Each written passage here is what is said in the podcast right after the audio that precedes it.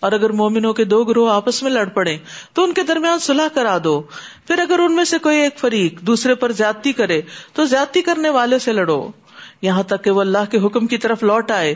پھر اگر وہ لوٹ آئے تو ان کے درمیان انصاف سے صلاح کرا دو اور انصاف کیا کرو، کیونکہ اللہ انصاف کرنے والوں کو پسند کرتا ہے۔ یہاں صلاح کروانے کی بات کی گئی ہے۔ صلاح کروانا اللہ تعالیٰ کی پسند کا صدقہ ہے جو کوئی کرے۔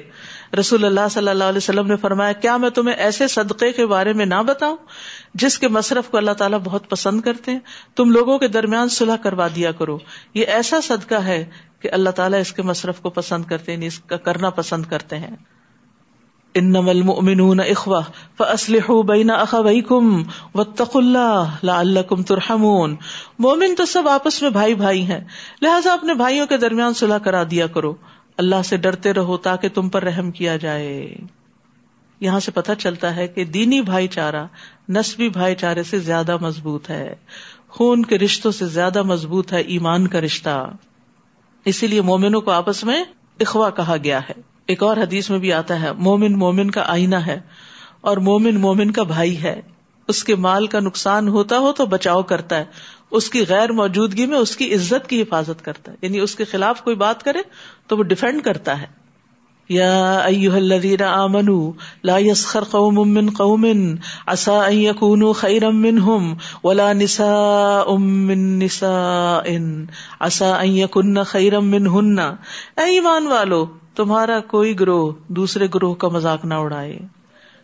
ہو سکتا ہے وہ مذاق اڑانے والوں سے بہتر ہو یعنی اللہ کی نگاہ میں۔ اور نہ ہی عورتیں دوسری عورتوں کا مذاق اڑائیں۔ ہو سکتا ہے کہ وہ ان سے بہتر ہوں۔ اور ایک دوسرے پر تانا زنی نہ کرو اور نہ ہی ایک دوسرے کے برے نام رکھو۔ ایمان لانے کے بعد فسق میں نام پیدا کرنا بہت بری بات ہے اور جو ان باتوں سے باز نہ آئے وہی ظالم ہے تو عام طور پر لوگ کیوں کسی کا مذاق اڑاتے ہیں؟ بعض اوقات انسیکیور ہوتے ہیں دوسروں سے۔ تو پہلے سے ہی اٹیک کر دیتے ہیں مذاق اڑا کے۔ پھر اسی طرح بعض اوقات لوگ زندگی میں خود ناکام ہوتے ہیں۔ تو ان کو کسی کو کریٹیسائز یا ریڈیکیول کر کے فائدہ اٹھانا ہوتا ہے۔ اسی طرح لو سیلف اسٹیم ہوتی ہے کچھ لوگوں کی، جس کی وجہ سے وہ ایکسٹریملی جیلس ہوتے ہیں۔ تو جو بھی کوئی آگے بڑھ رہا ہو، وہ ان کا مذاق اڑا کے ان کو لیٹ ڈاؤن کرنے کی کوشش کرتے ہیں۔ کچھ لوگوں کے اندر انفیریٹی کمپلیکس ہوتا ہے، جس کی وجہ سے وہ دوسروں کا مذاق اڑا کے اپنی احساس کمتری کو ذرا سیٹسفائی کرتے ہیں۔ تو یہاں ہمارے دین نے ہمیں اس سے منع کر دیا کہ کوئی بھی ریزن ہو، پر اینی ریزن کسی کا مذاق نہیں اڑایا جا سکتا۔ امر ابن شرحبیل کہتے ہیں، اگر میں کسی کو دیکھوں کہ وہ بکری کا دودھ پی رہا ہے اور میں اس پہ ہنسوں۔ بازو کا ایسا ہوتا ہے نا، کوئی شخص ایسا کوئی کام کر رہا ہوتا ہے جو آپ کی نگاہ میں بہت وہ نہیں ہے۔ تو مجھے ڈر ہے کہ مجھ سے بھی وہ کام ہو جائے گا جو اس نے کیا ہے۔ تو پھر کوئی اور آپ پہ ہنسے گا۔ اسی طرح کسی کے گرنے پر بھی ہنسنے کی ممانت ہے۔ بعض اوقات کوئی سلپ ہو جاتا ہے، کوئی گر پڑتا ہے، کوئی ٹوک کر کہا جاتا ہے، تو لوگ ہنسنا شروع کر دیتے ہیں۔ تو اس سے بھی منع کیا گیا۔ حضرت عائشہ کے سامنے ایسے ہی کچھ نوجوان ہنس رہے تھے، آپ نے پوچھا تو کہا، فلاں آدمی خیمے کی رسی سے گر گیا۔ تو اس کی آنکھ یا گردن جاتے جاتے بچی ہے۔ حضرت عائشہ نے فرمایا، مت ہنس ہو کیونکہ میں نے رسول اللہ صلی اللہ علیہ وسلم سے سنا آپ نے فرمایا، جس مسلمان کو کوئی کانٹا یا کانٹے سے بڑھ کر کوئی چیز لگ گئی ہو، تو اس کے بدلے اس کے لیے ایک درجہ لکھا جاتا ہے اور اس کے ذریعے اس کا گناہ مٹا دیا جاتا ہے۔ یعنی اگر وہ گرا تھا تو اس کے تو درجے بلند ہوئے، اور تم اس پہ ہنس رہے ہو۔ اور عموماً انسان دوسرے کو حقیر سمجھ کے اس پہ ہنستا ہے۔ تو نبی صلی اللہ علیہ وسلم نے فرمایا، انسان کے بدترین ہونے کے لیے یہی کافی ہے کہ وہ اپنے مسلمان بھائی کو حقیر سمجھے۔ اولا تلمز انفسکم دوسروں کو تانا بھی نہیں دینا چاہیے۔ مومن بھائی کو تانا دینا دراصل خود کو تانا دینا ہے، کیونکہ سب مومن ایک جسم کی مانند ہے نبی صلی اللہ علیہ وسلم نے فرمایا، مومن تانا دینے والا نہیں ہوتا۔ کسی کو بدلے کے طور پر بھی تانا نہیں دینا چاہیے، کیونکہ بازو کا تو آپ کو تانا دیتا نا تو آپ کہتے تم ہوگے۔ تم ایسے اور تمہارے نوز بلا ماں باپ اور فلاں فلاں ایسا، پھر اور ظلم میں آگے بڑھ جاتے ہیں۔ پھر اسی طرح دوسروں کے ایب تلاش نہیں کرنے چاہیے۔ نبی صلی اللہ علیہ وسلم نے فرمایا، تم ایک دوسرے سے قطع تعلق ہی نہ کرو، نہ ایک دوسرے سے روگردانی کرو اور نہ کسی کے ایب تلاش کرو اور نہ ہی تم میں سے کوئی کسی کی بے پر بے کرے اور اللہ کے بندو بھائی بھائی بن جاؤ۔ نبی صلی اللہ علیہ وسلم نے فرمایا، سب سے بڑا سود یہ کہ آدمی نہ حق کسی مسلمان کی عزت سے کھیلے۔ پھر فرمایا اے ایمان والو، بہت گمان کرنے سے پرہیز کرو، کیونکہ بعض گمان گنا ہوتے ہیں۔ کسی کی ایپ جو ہی نہ کرو، اور نہ ہی تم میں سے کوئی کسی دوسرے کی غیبت کرے۔ کیا تم میں سے کوئی یہ پسند کرتا ہے کہ اپنے مردہ بھائی کا گوشت کھائے؟ تم تو خود اس کو ناپسند کرتے ہو، اور اللہ سے ڈرتے رہو۔ اللہ ہر وقت توبہ قبول کرنے والا اور رحم کرنے والا ہے۔ تو دوسرے کے بارے میں برے گمان سے بچنا چاہیے۔ بعض اوقات کوئی ہمیں نصیحت کرتا ہے نا، تو ہم اس کے بارے میں برا گمان شروع کرتے تھے یہ اس وجہ سے مجھے کہہ رہا ہوگا۔ تو یہ بھی بدگمانی ہے۔ آپ کو کیا پتا کہ کیوں کہہ رہا ہے؟ فرمایا، بدگمانی سے بچو، کیونکہ بدگمانی سب سے زیادہ جھوٹی بات ہے۔ عبد اللہ کہتے ہیں، جس کی چوری ہو جائے، وہ بدگمانی کی وجہ سے چور سے زیادہ گناہ گار ہو جاتا ہے۔ اس نے کی ہوگی، اس نے کی ہوگی، ہر ایک کو مرد الزام ٹھہرا رہا ہوتا ہے۔ تو اسی لیے ابو عالیہ کہتے ہیں، ہمیں حکم دیا گیا کہ خادم کو مہر لگا کے چیز دیں۔ بند کر کے پیک کر کے اسٹیپل کر کے ناپ کر دیں، گن کر دیں۔ ان کی عادت اچھی ہو یا نہ، ہم میں سے کسی کو بدگمانی نہ کہ اس نے بیچ میں سے کچھ چرا لیا۔ اسی طرح تجسس سے منع کیا گیا۔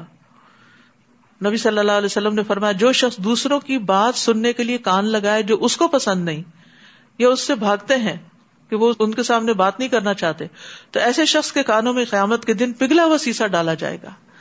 پھر اسی طرح کوئی کسی کی غیبت نہ کرے غیبت کیا ہے کسی کی پیٹ پیچھے اس کی برائی کرنا اور غیبت کرنا کیا ہے کہ ایسی بات کرنا جس کو وہ ناپسند کرے چاہے اس کے دین میں ہو اس کے جسم میں ہو یا دنیا میں ہو اس کے نفس میں اس کی بناوٹ میں اس کے اخلاق میں اس کے مال میں اس کی اولاد میں اس کے والدین اس کی بیوی اس کے خادم میں یا اس کے کپڑوں میں یا اس کی مسکراہٹ میں یا اس کے کسی گناہ میں اس کے غصے میں یا خوشی میں ان سب چیزوں کے بارے میں نیگیٹو بات کرنا کسی کے عدم موجودگی میں یہ سب غیبت میں شمار ہو جاتا ہے۔ اب مثلا بازو ختم کہتے ہیں، فلاں کے غصے سے تو اللہ کی پناہ۔ یہ بھی غیبت ہے۔ یعنی آپ اس کو ایک طرح سے پورٹرے کر رہے ہیں کہ بہت ہی برا انسان ہے۔ ہو سکتا ہے کہ کسی وقت اچھا بھی کرتا ہو، آپ کو کیا پتا اس کا کیا مقام ہے۔ پھر اسی طرح غیبت وہی ہے جو ایب کسی کے اندر ہے، اسی کا ذکر کرنا۔ جو ایب ہے نہیں، وہ تو پھر بہتان ہو گیا۔ بے جا تبصرے کرنا۔ رسول اللہ صلی اللہ علیہ وسلم کے پاس ایک آدمی کا ذکر کیا گیا۔ جب تک اسے کھلایا نہ جائے، کھاتا نہیں، جب تک سوار نہ کرو، سوار نہیں ہوتا۔ نبی صلی اللہ علیہ وسلم فرمایا، تم لوگوں نے اس کی غیبت کی۔ صحابہ نے کہا، اللہ کے رسول، یہ باتیں تو وہی ہیں جو اس کے اندر ہیں۔ آپ نے فرمایا، یہی تو غیبت ہے کہ تم اپنے بھائی کے اس ایب کا ذکر کرو جو اس کے اندر موجود ہے۔ اسی طرح کسی کی نقل اتارنا۔ ایک مرتبہ حضرت عائشہ نے نبی صلی اللہ علیہ وسلم کے سامنے کسی عورت کی نقل اتاری۔ تو آپ صلی اللہ علیہ وسلم نے فرمایا کہ تم نے اس کی غیبت کی ہے یعنی کسی کی آواز کی یا کسی اسٹائل کی۔ پھر اسی طرح غیبت زبان سے بول کے بھی ہوتی ہے، لکھ کے بھی ہوتی ہے، آنکھ کے اشارے سے، ہاتھ کے اشارے سے امیٹیکن سے بھی ہوتی ہے، ٹھیک ہے؟ یعنی آپ کسی کے جسم کے بارے میں تبصرہ کریں کہ وہ ایسا چندی آنکھوں والا ہے، فلاں تو نمازوں میں بڑی سستی کرتا ہے، فلاں ادب اداب سے خالی ہے، فلاں فاسق ہے، فلاں بد اخلاق ہے، فلاں میلے کو چیلے کپڑے پہنتا ہے۔ تو اسی طرح غیبت نہ کرنی چاہیے، نہ ہی سننی چاہیے۔ ابو خلابہ کہتے، جب سے مجھے غیبت کا گناہ پتا چلا ہے، میں نے کبھی کسی کی غیبت نہیں کی۔ محمون کسی کی غیبت کرنے نہیں دیتے تھے، کوئی ان کے پاس کرتا تو اٹھ کے چلے جاتے تھے۔ عمر بن خطاب کہتے ہیں، لوگوں کے بارے میں باتیں کرنے سے بچو، کیونکہ یہ ایک بیماری ہے۔ اللہ کا ذکر کرو، کیونکہ اس میں شفا ہے۔ لوگوں کی باتیں نہ کرو، اس میں کوئی نہ کوئی غیبت ہو جائے گی۔ لیکن اللہ کا ذکر کرو گے تو تمہارے دل ٹھنڈے رہیں گے۔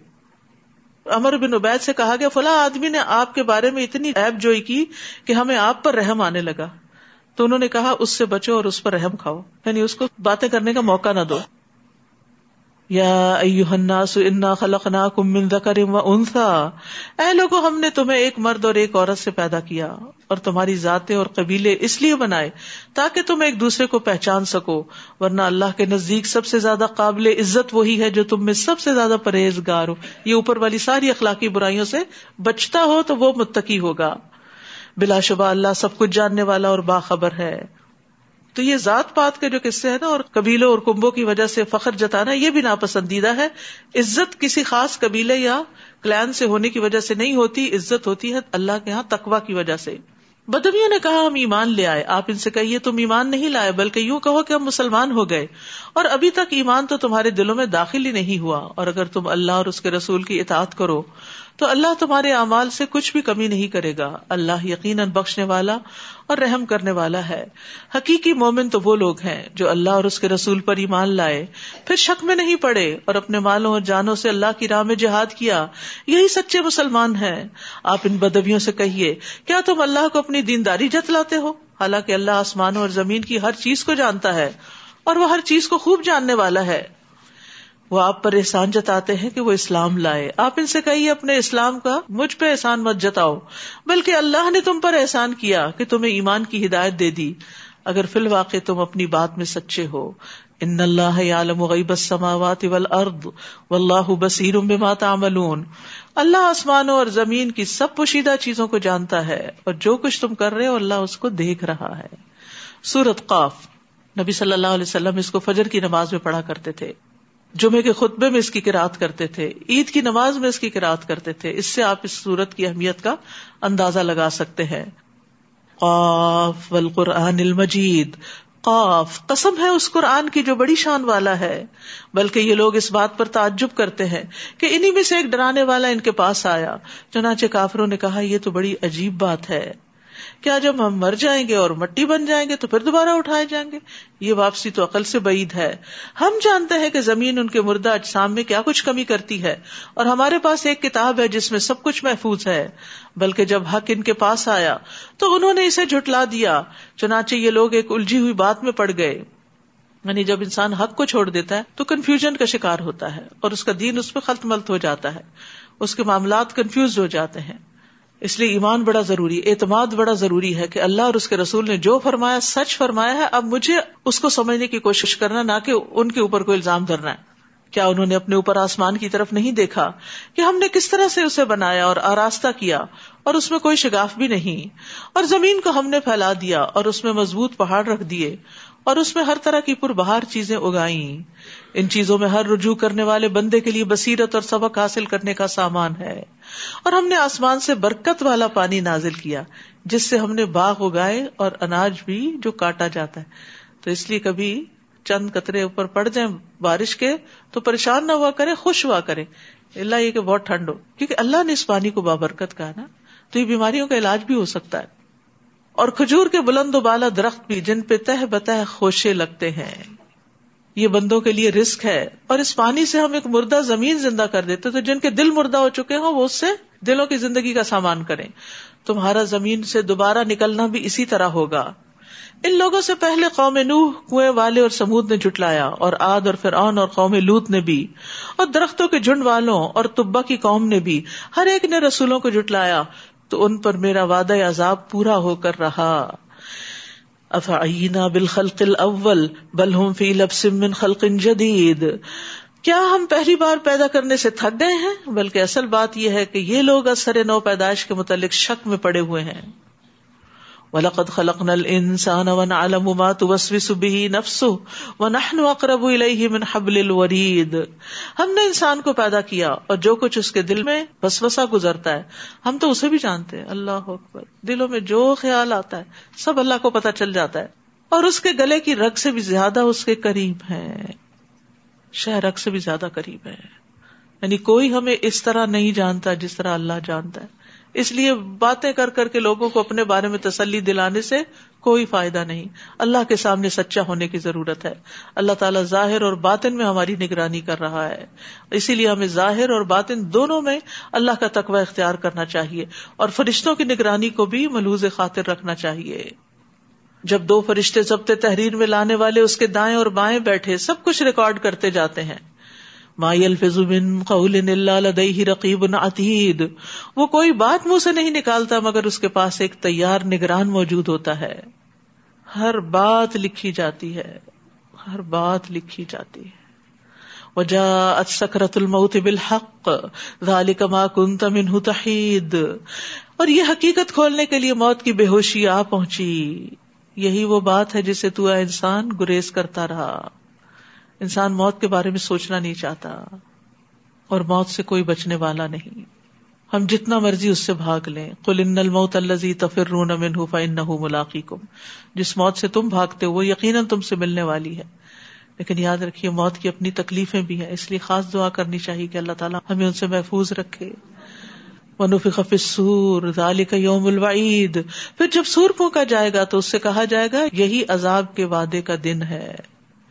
اس دن ہر شخص اس حال میں آئے گا کہ اس کے ساتھ ایک ہانکنے والا اور ایک گواہی دینے والا فرشتہ ہوگا۔ بلا شبہ تو اس دن سے غافل رہا۔ سو آج ہم نے تیری آنکھوں سے پردہ اٹھا دیا ہے اور آج تیری نگاہ خوب تیز ہے اور اس کا ساتھی فرشتہ کہے گا، یہ اس کا نام اعمال میرے پاس تیار موجود ہے۔ سائق اور شہید دونوں فرشتوں کو حکم ہوگا کہ ہر سرکش کافر کو جہنم میں پھینک دو، جو مال میں بخل کرنے والا، حد سے بڑھنے والا اور شک میں پڑا ہوا تھا۔ جس نے اللہ کے علاوہ کوئی اور الہ بھی بنا رکھا تھا، لہٰذا اسے سخت عذاب میں پھینک دو۔ اب آپ دیکھیے، شرک اور شک کے علاوہ حد سے بڑھنا اور مال میں بخل کرنا، یہ سب چیزیں جہنم میں لے جانے والی ہیں۔ اللہ ہمیں ان سے بچائے۔ اور اس کا ساتھی عرض کرے گا، ہمارے رب، میں نے اسے سرکش نہیں بنایا تھا، بلکہ یہ خود دور تک گمراہی میں پڑا ہوا تھا۔ اللہ تعالیٰ فرمائے گا، میرے ہاں جھگڑا مت کرو۔ میں تمہیں پہلے ہی اس بعید کی خبر دے چکا تھا۔ میرے ہاں بات بدلی نہیں جا سکتی اور میں اپنے بندوں کے لیے ظالم بھی نہیں۔ یوم نقول علی جہنم حلم تلا تقول حلم مزید۔ اس دن ہم جہنم سے پوچھیں گے، کیا تو بھر گئی؟ وہ کہے گی کہ آپ کچھ اور بھی ہے۔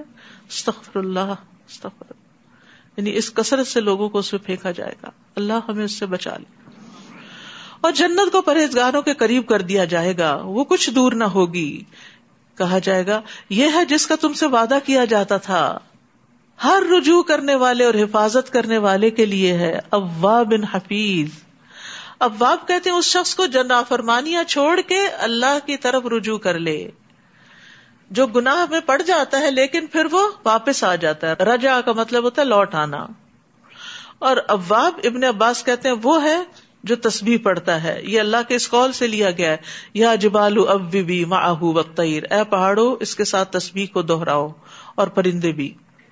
اسی طرح کہا گیا کہ ابواب وہ ہے جو تنہائیوں میں اللہ تعالیٰ کا ذکر کرنے والا اکیلے میں اللہ کو یاد کرے اور پھر اپنے گناہوں کو یاد کر کے اللہ سے توبہ استغفار کرے۔ عبید کہتے ہیں، ابواب وہ بنتا ہے جو جب کسی مجلس میں بیٹھتا ہے تو اس میں اللہ سے استغفار کرتا رہتا ہے۔ اسی طرح ابواب وہ ہے جو مجلس سے اٹھتے ہوئے کہتا ہے، سبحان اللہ و بحمدہ اللہ انی استغفرک مما اسبت فی مجلسی حاضا یا وہ خاتمہ مجلس کی دعا ہے جو۔ پاک ہے اللہ اپنی حمد کے ساتھ ہے اللہ میں تجھ سے اپنے ان گناہوں کی معافی مانگتا ہوں جو میں نے اپنی اس مجلس میں کیے۔ اور اباب سے ابابین کی نماز بھی ہے۔ رسول اللہ صلی اللہ علیہ وسلم نے فرمایا اباب کے سوا کوئی چاشت کی نماز کی حفاظت نہیں کرتا اور یہ ابابین کی نماز ہے۔ یعنی چار رکت سورج نکلنے کے پندرہ منٹ بعد سے لے کر سورج ڈلنے کے پندرہ منٹ پہلے تک اگر آپ نماز پڑھتے ہیں ابل میں پڑھے تو اشراق کہلاتی ہے، دھوپ نکلنے پر تیز ہونے میں پڑھے تو چاشت کہلاتی ہے۔ سلاۃ الدحا بھی اس کو کہتے ہیں۔ تو جو ابابین ہوتے ہیں، وہ اس نماز سلاۃ الابابین کی ہی حفاظت کرتے ہیں۔ من خشیر رحمان اب وجا اب قلب منیب، جو رحمان سے بن دیکھے ڈرتا رہا اور رجوع کرنے والا دل لے کر حاضر ہوا۔ ان سے کہا جائے گا، ادخلوها بسلام، ذالک یوم الخلود۔ اس میں سلامتی کے ساتھ داخل ہو جاؤ۔ یہی ہمیشہ رہنے کا دن ہے، ہمیشہ کا گھر ہے، ہمیشہ کی زندگی ہے۔ لہما یشا نفیحا و لدینا مزید۔ وہاں جو کچھ وہ چاہیں گے انہیں ملے گا۔ اور ہمارے پاس اس سے بھی زیادہ ان کے لیے موجود ہے۔ وہ اللہ کا دیدار۔ اور ہم ان سے پہلے کتنی ہی قومیں ہلاک کر چکے ہیں جو ان سے زیادہ طاقتور تھی جب عذاب آیا تو انہوں نے ملک کا کونا کونا چھان مارا کہ انہیں کہیں پناہ کی جگہ مل سکے، لیکن کہیں نہ ملی۔ اس میں ہر اس شخص کے لیے عبرت ہے جو دل رکھتا ہو یا حاضر دل کے ساتھ متوجہ ہو کر بات سنے۔ کیا بات کہ جب اللہ کا عذاب آتا ہے تو کوئی بچا نہیں سکتا۔ کہیں انسان پناہ نہیں لے سکتا۔ اور ایک اور بات یہ پتہ چلتی کہ نصیحت اس کو فائدہ دیتی ہے، جو دل لگا کے بات سنتا ہے، جو کان لگا کے بات سنتا ہے، اور جو حاضر دماغ ہوتا ہے۔ لمن کان الح قلب او القسم وہ شہید۔ ہم نے آسمان و زمین اور جو کچھ ان کے درمیان ہے، سب چیزوں کو چھ دن میں پیدا کیا اور ہمیں تھکاوٹ محسوس تک نہ ہوئی۔ فصبر علامہ یقولون و سب حمد ربی کا قبل طلوع الشمس و قبل الغروب۔ پس نبی صلی اللہ علیہ وسلم، جو کچھ یہ کہہ رہے ہیں، اس پر صبر کیجیے اور اپنے رب کی حمد کے ساتھ سورج طلوع ہونے سے پہلے اور سورج غروب ہونے سے پہلے تسبیح کیجیے یہ قرآن کا حکم بھی ہے۔ نبی صلی اللہ علیہ وسلم نے بھی اس کی تاکید کی ہے۔ اور یہ دو اوقات تسبیح کے ہیں۔ جو ان میں تسبیح کر لیتا ہے، وہ اس دن سب سے زیادہ افضل اعمال لے کر آتا ہے۔ اللہ یہ کہ کسی اور نے بھی اس جیسی تسبیح کی ہو۔ تو تصویحات کی فضیلت آپ کو بار بار بتائی جاتی رہی ہے۔ اللہ کے محبوب ترین کلمے ہیں۔ ایک بار تصویر پڑھنے سے زمین آسمان بھر جاتا ہے اور نیکیاں ملتی ہیں۔ دن میں سو مرتبہ سبحان اللہ کہنے سے ہزار نیکیاں ملتی ہیں۔ ہزار گناہ مٹتے ہیں۔ پھر اسی طرح جس نے سورج طلوع ہونے اور غروب ہونے سے پہلے سبحان اللہ سو بار کہا تو یہ سو اونٹوں سے بہتر ہے اس کے لیے۔ یقین کریں کہ دو منٹ سے زیادہ شاید آپ کے نہ لگے۔ سبحان اللہ سبحان اللہ سبحان اللہ، سو دفعہ۔ چھوٹا عمل ہے، بہت بڑی جزا ہے۔ لیکن ہم اس وقت کاموں میں، باتوں میں، سوشلائزنگ میں اتنے مصروف ہوتے ہیں۔ اب جیسے مسجدوں میں افطاریاں ہو رہی ہوتی ہیں کہ افطار سے پہلے کیا ہو رہا ہوتا ہے؟ وہ ذکر اور تصویر کا وقت ہے۔ ٹھیک ہے، کچھ لوگ سرو کرنے کے لیے ارینجمنٹس کر رہے ہوتے ہیں۔ تھوڑا سا ارینجمنٹس کو اور پہلے کر لیں۔ آخری چند گھڑیاں جو ہیں وہ ٹوٹلی سب مل کے بیٹھ کے سکینت کے ساتھ اللہ کے ذکر میں گزارے کیونکہ یہ کمائی کے دن ہے یعنی اگر دس منٹ پہلے کام شروع کر لیں گے تو دس منٹ پہلے فارغ بھی تو ہو جائیں گے نا۔ تو دس منٹ ہی دے دیں اور اس وقت اللہ کا ذکر اور تصویر اور دعائیں کریں۔ وہ من اللہ فسب ادبار سجود اور رات کو اور سجدے کے بعد بھی اس کی تصویر کیجیے یعنی نماز کے بعد بھی تصویر کیجیے یہ جو نماز کے بعد کی تصویر کا فائدہ ہے، بہت زبردست، یہ طریق الجنا کے کارڈ میں دیا گیا ہے کہ جنت میں لے جانے والے اعمال میں سے ایک ہے کہ تیتیس دفعہ سبحان اللہ اور تیتیس دفعہ الحمد للہ چونتیس دفعہ اللہ اکبر کہہ کے بلا الہ الا اللہ واد اللہ شریک اللہ پڑھے تو یعنی کتنا زیادہ اجر و ثواب کا باعث ہو پوری حدیث لکھی ہوئی وہاں سے دیکھ لیجیے یوم یسمعون صحت بالحق ذلك یوم الخروج۔ اور توجہ سے سنیے، جس دن پکارنے والا قریب سے ہی پکارے گا، وہ سب لوگ اس زوردار آواز کو ٹھیک ٹھیک سن لیں گے۔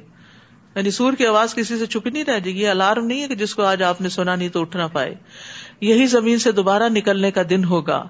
بلا شبہ ہم زندہ کرتے ہیں اور ہم ہی مارتے ہیں اور ہماری ہی طرف لوٹ کر آنا ہوگا۔ جس دن زمین ان پر سے پھٹ جائے گی اور وہ جھٹ پٹ نکل کھڑے ہوں گے۔ یہ اس طرح جمع کرنا ہمارے لیے بہت آسان ہے۔ یہ جو کچھ کہہ رہے ہیں، ہم اسے خوب جانتے ہیں۔ آپ ان پر جبر تو نہیں کر سکتے۔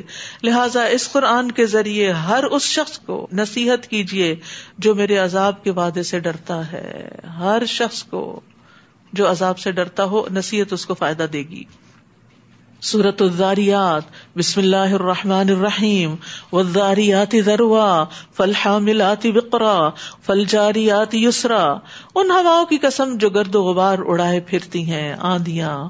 پھر ان کی جو بادلوں کا بوجھ اٹھانے والی ہیں۔ سبحان اللہ، کچھ نے ہلکی ڈسٹ اٹھا لی اور کچھ نے بھاری بادل اٹھا لی اور پھر ان کی جو آہستہ آہستہ چلتی ہیں خراما خراما پھر ان کے جو ایک بڑے کام کو تقسیم کرنے والی ہیں یعنی بارش کو، کیونکہ وہ بادلوں کو اس خاص سمت میں لے جاتی ہیں جہاں بارش برسنی ہو۔ کہ جس بات کا تم سے وعدہ کیا جاتا ہے، وہ سچا ہے اور انصاف کا دن ضرور واقع ہوگا۔ یعنی جس رب نے یہ ہوائیں بنائی جو تمہیں دکھائی نہیں دیتی، لیکن ان کے کام نظر آ رہے ہیں، تو وہی رب قیامت کے دن بھی تمہیں اٹھا لے گا۔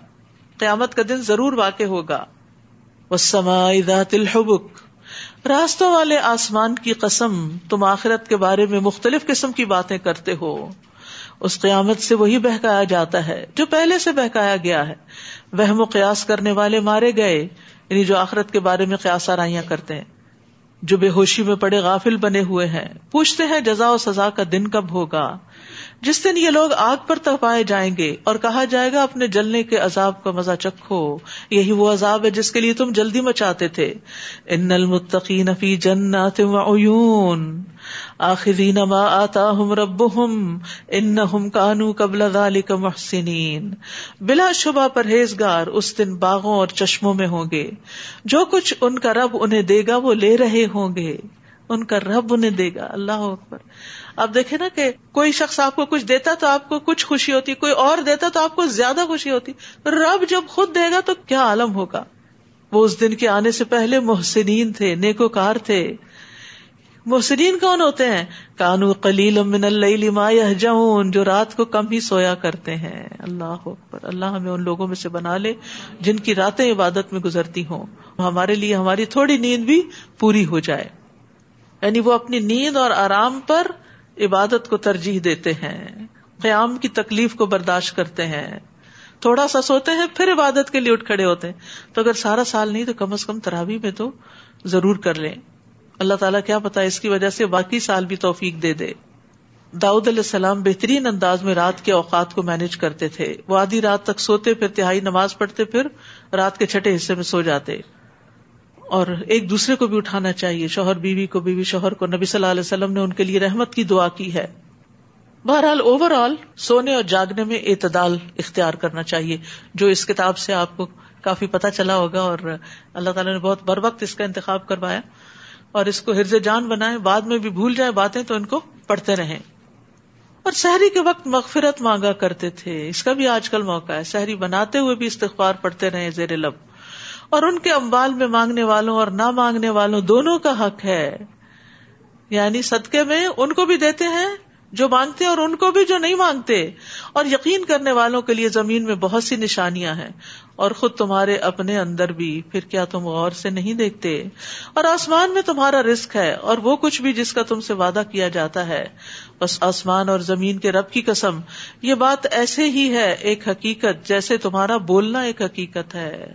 یعنی قیامت کا آنا بھی اتنا ہی سچا ہے اور پھر رسک بھی مقرر ہو چکا ہے۔ حل عطا کا حدیث ادیف ابراہیم المکرمین؟ اے نبی صلی اللہ علیہ وسلم، کیا آپ کے پاس ابراہیم کے معزز مہمانوں کی بات بھی پہنچی؟ جب وہ ابراہیم کے پاس آئے اور کہا، آپ کو سلام ہے، تو انہوں نے سلام کا جواب دیا۔ اور خیال کیا، کچھ اجنبی سے لوگ ہیں؟ پھر وہ چپکے سے اپنے گھر والوں کے پاس گئے اور ایک موٹا تازہ بنا ہوا بچڑا لے آئے۔ یہاں یہ چپکے سے کیوں کہا گیا؟ پوچھنے کی نہیں ضرورت اور مہمان کو جتلانے کی بھی ضرورت نہیں اور بتانے کی بھی نہیں، خاموشی سے ہی سروس دیجیے کیونکہ بعض اوقات مہمان کے سامنے ہی اتنی آوازیں بلند ہونے لگتی ہیں لوگوں کی، یہ لے آؤ، وہ لے آؤ، وہ اوور ویلڈ ہو جاتا ہے اور پریشان ہو جاتا ہے اور وہ پھر صحیح سے کھا بھی نہیں سکتا۔ تو مہمان کو سنائے بغیر سامان ضیافت لانا چاہیے، آرام سے، سکون کے ساتھ۔ اور یہ مہمان کے اکرام کا حصہ ہے۔ کیونکہ مہمان کو اگر پتا چل جائے کہ کیا کیا پردے کے پیچھے ہو رہا ہے، تو یہ پھر مہمان کے لیے بڑی گراہ بات ہوتی ہے اور اس کو شرم آنے لگتی ہے۔ اور بعض اوقات یہ کہا جاتا کہ آپ یہیں بیٹھے میں آپ کے لیے کچھ لے کے آتی ہوں۔ تو ابراہیم علیہ السلام نے یہ بھی نہیں کہا، ٹھیک ہے؟ یعنی کوئی بھی ایسی بات نہ کی جائے جس میں مہمان کو شرمندگی محسوس ہو۔ بس سمپل سا فارمولا ہے۔ اور اسے ان کے سامنے پیش کیا اور پوچھا، تم کھاتے کیوں نہیں؟ پھر اپنے دل میں ان سے خوف محسوس کیا۔ وہ کہنے لگے، ڈرو نہیں۔ پھر انہوں نے ابراہیم کو ایک علم والے لڑکے کی خوشخبری دی۔ پھر اس کی بیوی بھی چلاتی ہوئی آگے بڑھی۔ اس نے اپنا منہ پیٹا اور کہنے لگی، ایک تو بڑھیا، دوسرے بانج۔ کالو کدالی کی قال ربو کی ان الحکیم العلیم وہ کہنے لگے، تمہارے رب نے یوں ہی فرمایا ہے، بلا شبہ، وہ بڑا حکمت والا، سب کچھ جاننے والا ہے۔ اللہ ہمیں بھی علم اور حکمت عطا فرمائے۔ و آخر داوانا ان الحمد للہ رب العالمین۔ سبحان اللہ و بحمد کا اشد اللہ اللہ اللہ انت استخر کا و اطوب السلام علیکم و رحمۃ اللہ وبرکاتہ۔